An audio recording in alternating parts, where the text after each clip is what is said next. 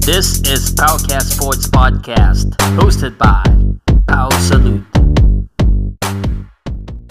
Hey, alright, Pow Salute, Powcast Sports. Ito po ay isang request ng ating mga followers sa Powcast Sports, sa YouTube at saka sa Facebook. Tinatanong nila kung kumusta na ba daw si Bernabe Concepcion. At ito na, napagbigyan tayo, naganap tayo sa Facebook, nakita natin si Bernabe The Real Deal Concepcion at kausap natin siya ngayon sa Facebook. Bernabe, kamusta ka? Mabuti naman po. Magandang araw sa lahat na nakikinig sa Powcast Sports at maraming salamat sa pagkakataon na binigay mo sa akin. Okay, nakakaya naman ngayong pa kita may interview kung kailan parang hindi ka na nagbo-boxing. Hindi kita naabutan ng ano kasikatan ko eh. Okay lang po, tuloy pa rin ang buhay. Nasa boxing industry pa rin po ako. Nagtuturo ako dito sa Hong Kong ng boxing. So okay naman po yung hilig natin sa boxing, yung pagmamahal natin sa boxing. Nandito pa rin. Okay, so yun yung update. Actually, hindi ko na naitanong. Sinagot mo na kagad.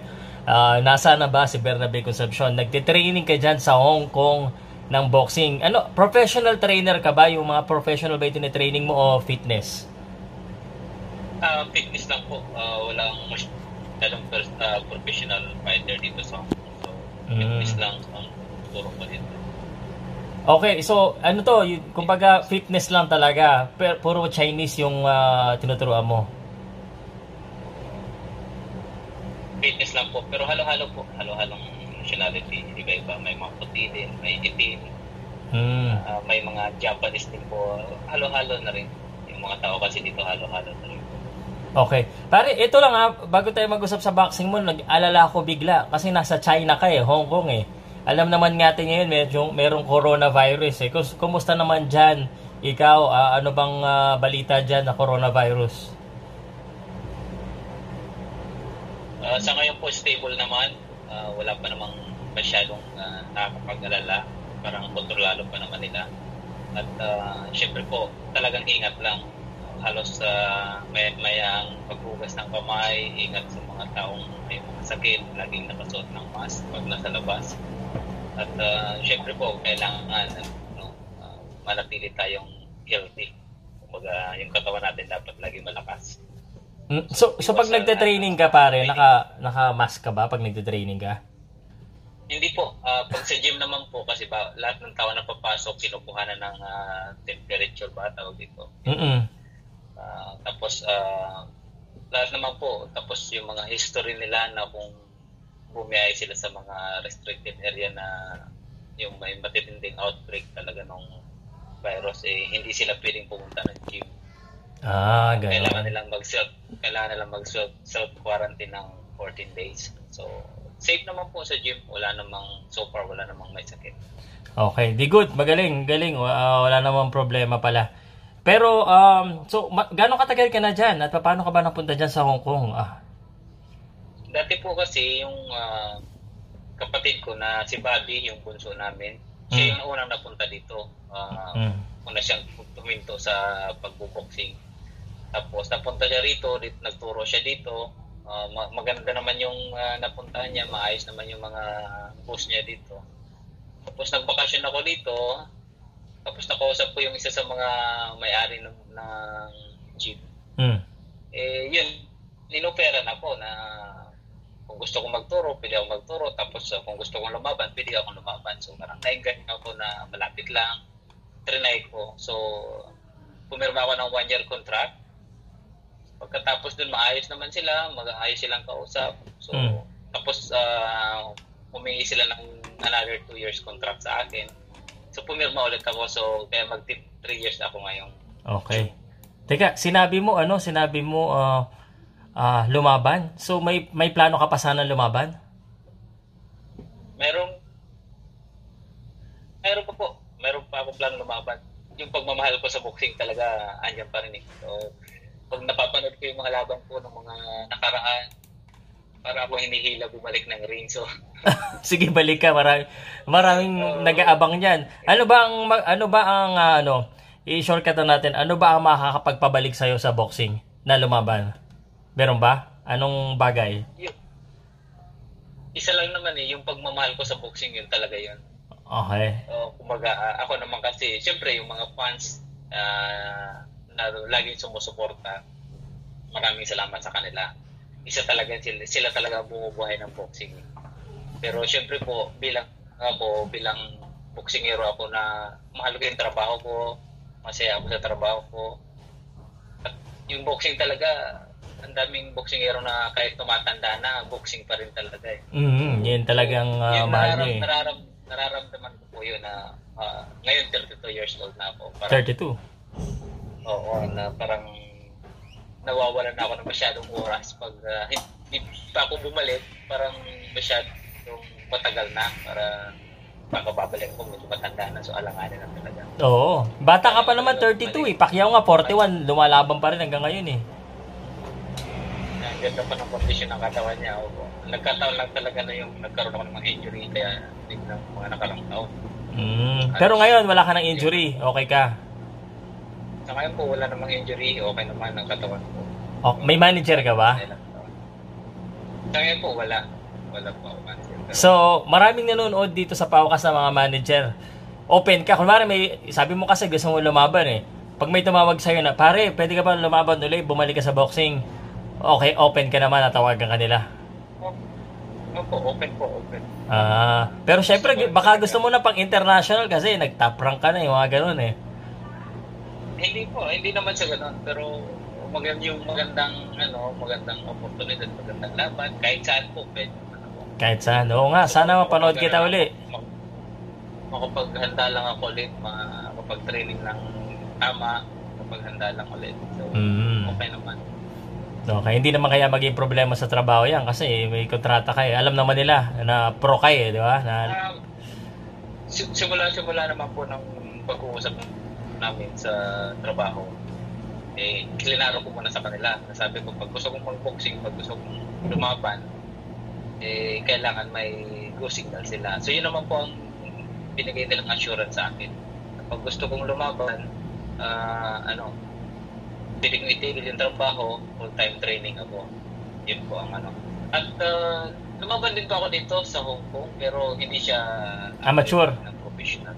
Exhibition lang? Amateur. Parang exhibition lang po. So, ang nangyari, 3 rounds lang naman yon. So, parang nag-exhibition lang ako dito. So, gano'n lang nangyari. Itigil yung trabaho, training ako.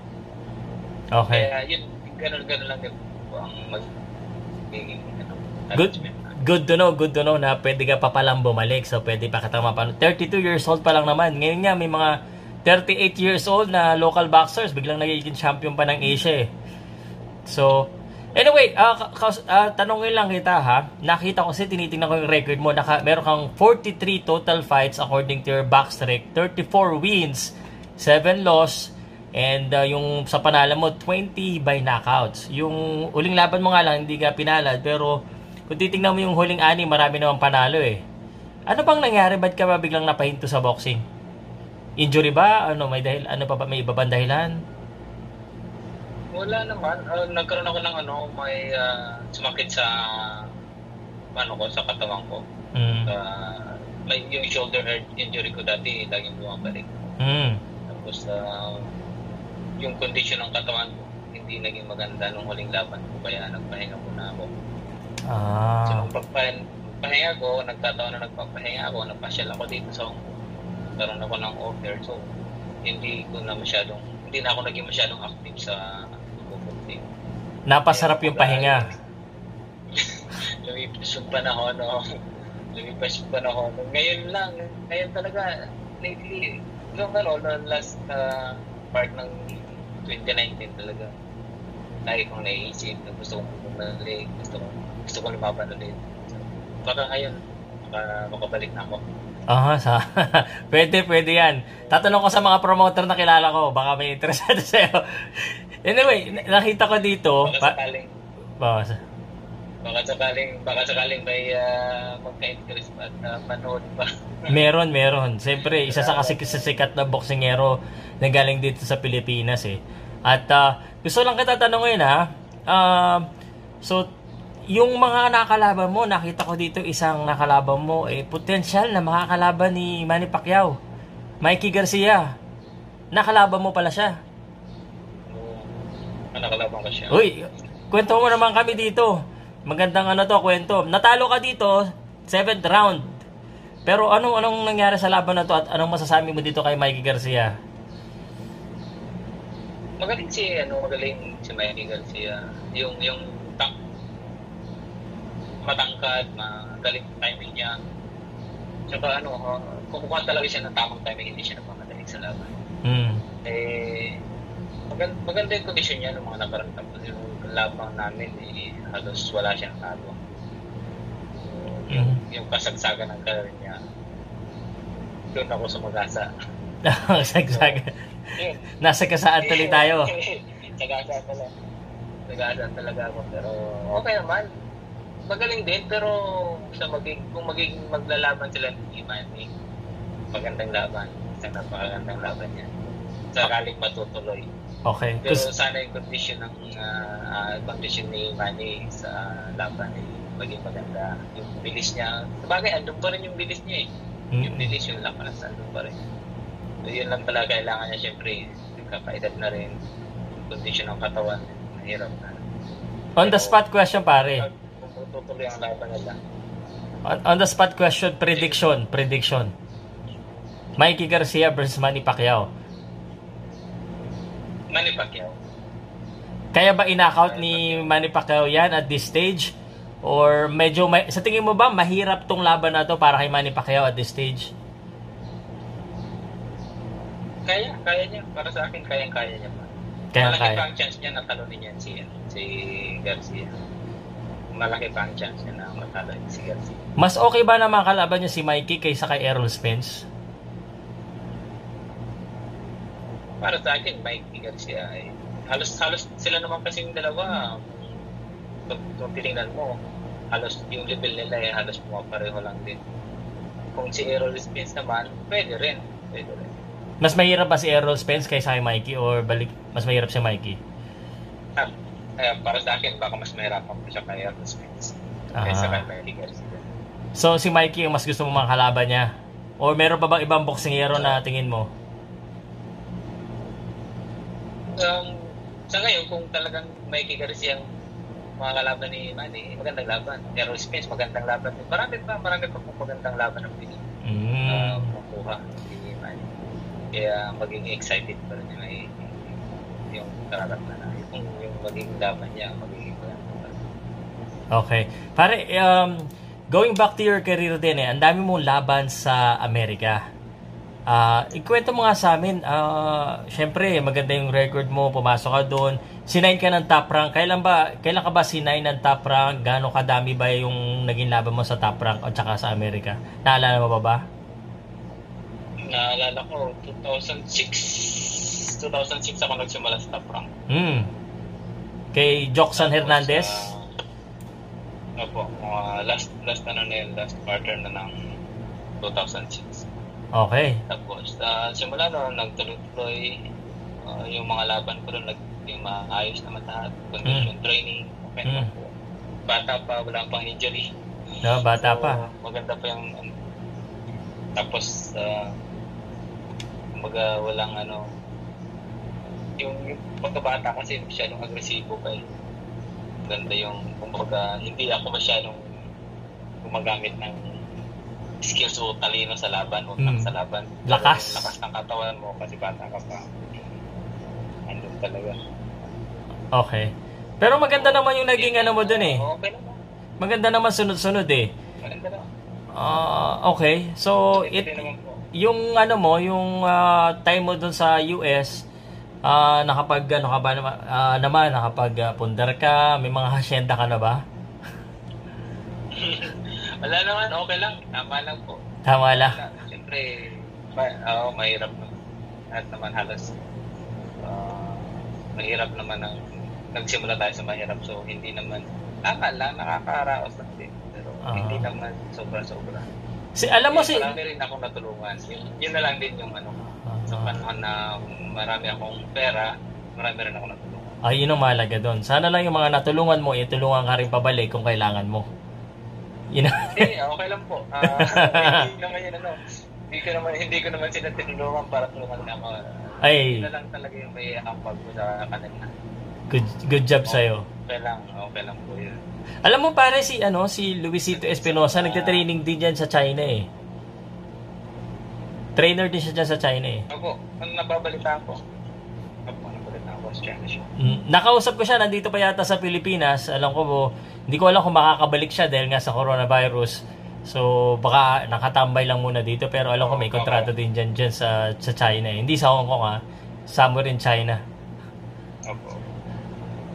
Okay, so... Marami kasi tayong retired boxer na nasa China na rin, so... Oo, malaki yata ang bigayan dyan eh.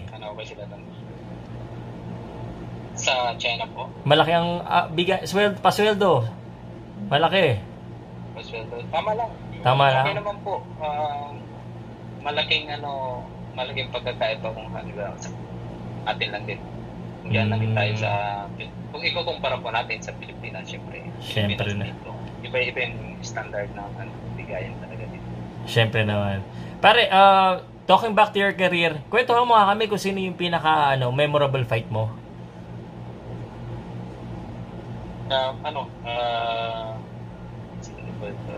Jovanni Caro, siya Mexicano. Oh, okay. Jovanni Caro, ano lang siya? 10 rounds fight lang po siya. 10 rounds, dinakaut mo 8. Ano nangyari dito? Sa US tong laban na to, El Cajon. Tinitinan ko kasi yung backstrike mo habang kausap kita. May kodigo ko. Ayan po, yan sa mga tumatak talaga sa isip ko. Bakit naging paborito mo to? Nalaban kasi hindi naman po sa naging paborito kundi naging matindi yung kumbaga dinaanan ko sa laban na yan. Putok na yung kilay ko, sarado na yung mata ko. Tapos winarningan ako ng referee na ititigil na yung laban. Titigil niya na raw yung laban. Sabi ko, bigyan niya lang ako ng one round, isang round pa. Kasi gusto kong ibigay, kumbaga, yung huling hininga ko eh. Kumbaga, pag hindi ko pa siya nakuha, kasi natanggapin ko na sa sarili ko na ano na ako. Kasi binigyan ako ng warning ng referee. So ano naman, fair naman. Nabigyan niyo na ako ilang warning bago niya ako itigil. Nung binigyan niya ako ng chance ng isang round pa, nakuha ko yung laban, na-knockout ko rin siya. So, isa yun sa pinaka-tapos yung si Manny Pacquiao. Promotion niya po yun. Tapos nandun siya sa ringside. Yung supporta niya sa akin talaga, wala namang simula talaga. Tuloy-tuloy ang supporta niya sa akin. Ngayon po, isa yun sa mga pinaka-naging matinding laban po. Kaya nakalain mo na hindi ka naman nanalo, tapos nakanalo pa ako. Okay. Kailangan rin kitang matanong dito sa laban na to ha. Talo ka dito sa laban na to pero ang dami kasing highlight nitong laban na to. Hulaan mo kung anong laban yung parang iniisip ko yung itong laban na to talo ka pero sikat na sikat 'tong laban na to. Talo. Baka yung one ma. Yan oh. Grabe yung bakbakan nyo kagad, ang bilis na tapos. Kwento mo nga kami, ano ba nangyari doon? Binabaksak mo siya, bumalik, tas ano nangyari? Ano bang nasa isip mo? Bakit sugod ka rin na sugod dun eh? Ewan ko, siguro hindi naging yung game plan kasi namin. Parang siguro nagdala kami dun sa unang laban. Kasi undercard ko dun si Ellen Sonsona. Sa isang team kami, isang training camp, isang team. Yung laban niya, dapat manalo siya, controversial talaga yung laban niya nung laban na yun. Tapos siguro yung nadala kami sa emotion, yung galit, bakit nagkaganon. So nawala kami sa kahit si Hernandez, hindi naman siya talaga dapat sisihin ng mga tao o kaya kahit si Boss Manny, hindi nagustuhan yung yung ginawa namin. Siguro yung emotion namin na talagang nagalit na rin kami sa nangyari sa unang laban. Kaya mainit na ako. Unang round pa lang mainit na ako, nawala ako sa control. Mainit na ako. Ang nangyari naman, naunahan talaga ako kasi magaling siya talaga sa yung talagang ano niya eh, yung kagalingan niya eh. Sa early rounds talaga malakas, magaling tumiming. Kumbaga nanggigil ka. Oo, nanggigil din po ako. Gusto mong gusto ko talaga itong gusto ko talaga. Gusto mong ito ba? Pagsabayan na para ano. So anong natutunan mo as a boxer? Talagang dapat hindi manggigil, no? Stick to the game plan. Kailangan talaga. Oo, game plan talaga. Basta relax lang. Kailangan relax lang talaga. Kumbaga yung pag-iingat nandun pero hindi talaga piling para. Okay. Yeah, okay.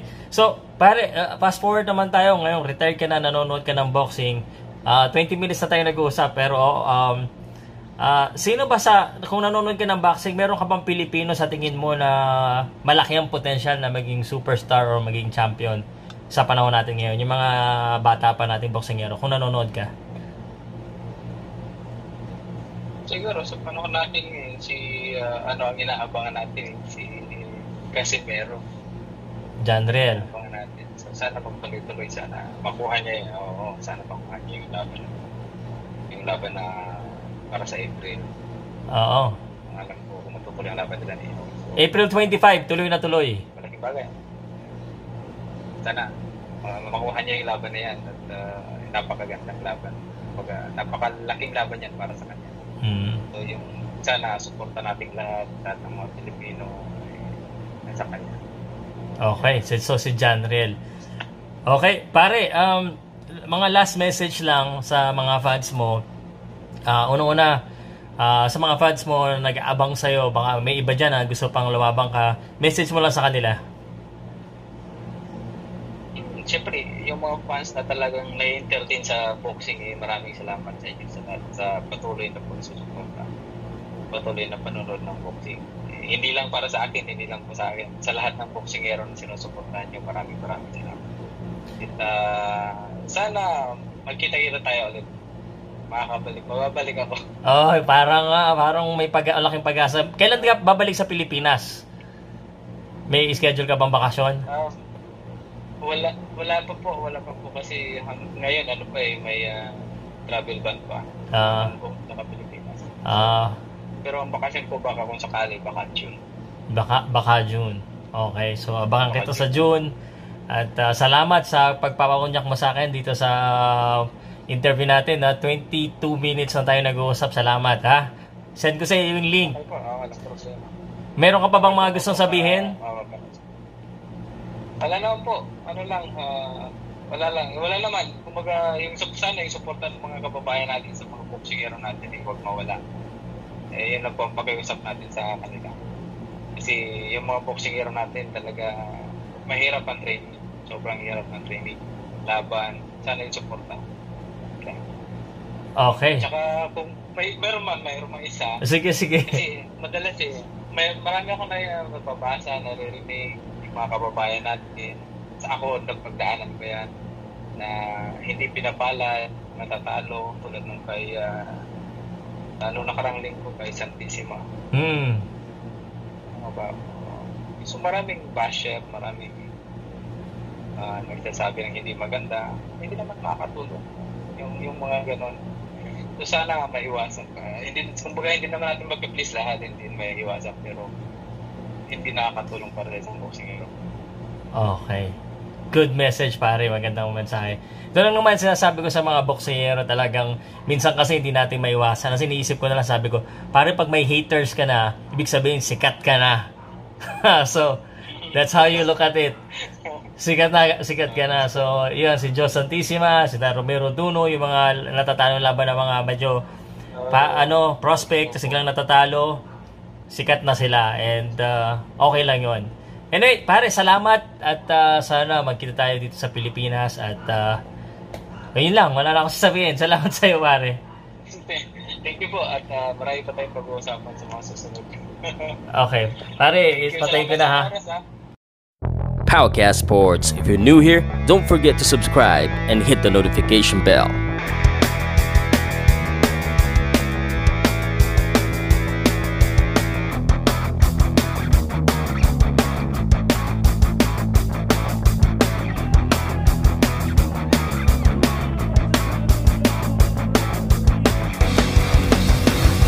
Powcast Sports.